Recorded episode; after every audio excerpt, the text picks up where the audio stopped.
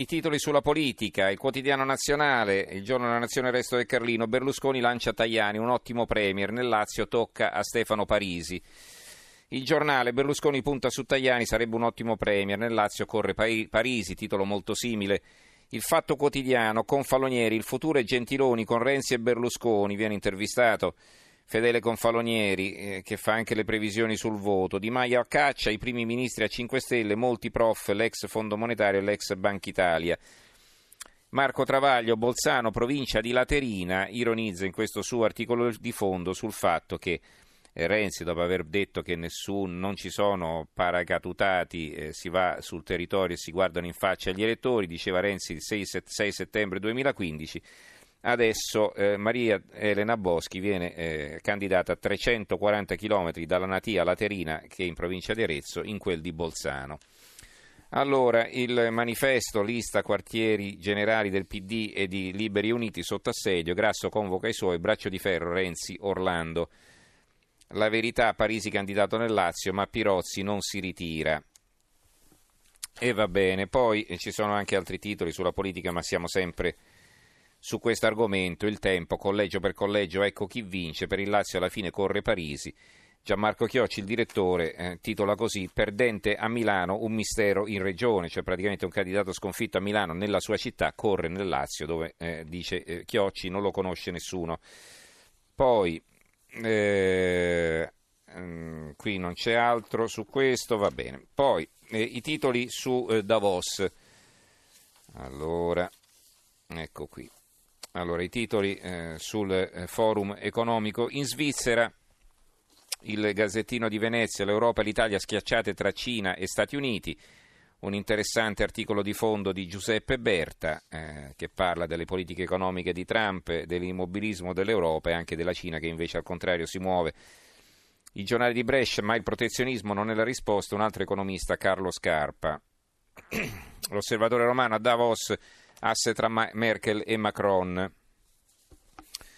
Sull'intervento sulla eh, giornata dell'Olocausto è sabato, ma i- ieri mattina ci sono state eh, importanti manifestazioni alle quali hanno preso, pa- preso, parte anche il Presidente della Repubblica, che ha rilasciato anche alcune dichiarazioni, ha fatto un discorso molto forte. Il manifesto Shoah Mattarella, italiani complici, il fascismo non ebbe alcun merito. Il giornale, eh, caro Mattarella, sul fascismo ignora la storia, un articolo di Giordano Bruno Guerri. La Sicilia, Mattarella, re, leggi razziali, una macchia indelebile. L'avvenire, Mattarella, non si parli di meriti del fascismo. E poi, eh, vediamo un po', ne ho visto un altro. Ecco, la verità, Mattarella shock, il fascismo non fece nulla di buono, liquidate bonifiche, riforme sociali opere architettoniche. Il mattino, il rischio di banalizzare ancora il fascismo, il richiamo di Mattarella alla vigilia della giornata della memoria.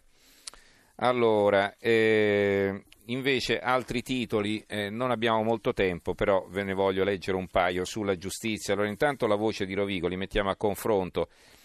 La voce di Rovigo, la cella è piccola, ci scusi, sentenza shock, sconto di pena a un rom omicida e rapitore per i disagi subiti in carcere a Rovigo è stato condannato a 28 anni, si dice in questo articolo.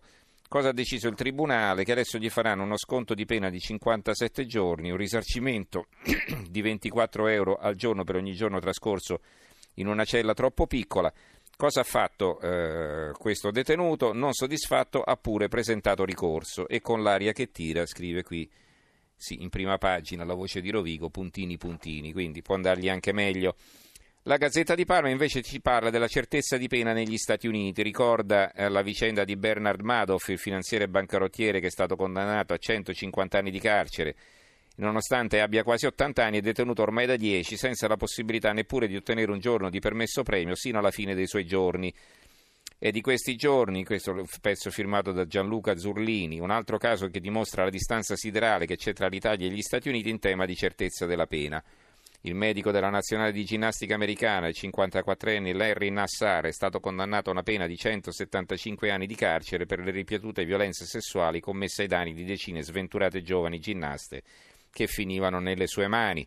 Parliamo di atlete quasi tutte minorenni, con un'età che andava dai 6 ai 17-18 anni, che a decina hanno testimoniato al processo con tremenda dovizia di particolari. La giudice che lo ha condannato pronunciando la sentenza si è lasciata andare a un eloquente commento. È un mio onore, un mio privilegio condannarla. Ho appena firmato la sua condanna a morte. Il suo prossimo tribunale sarà quello di Dio. Parole che non lasciano spazio a equivoci e che forse qualche volta non starebbero male neppure pronunciate nel nostro paese.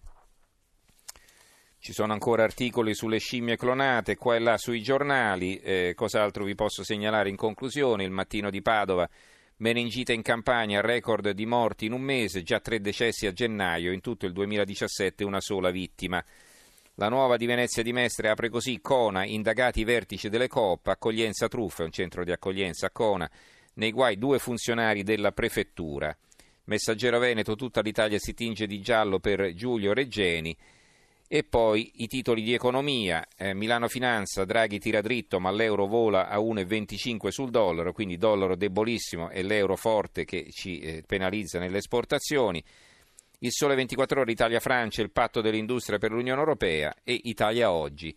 Il 3% del debito PIL non ha alcun significato economico, fu inventato da un francese trentenne, ora è il dogma e questo è un pezzo firmato da Tino Oldani.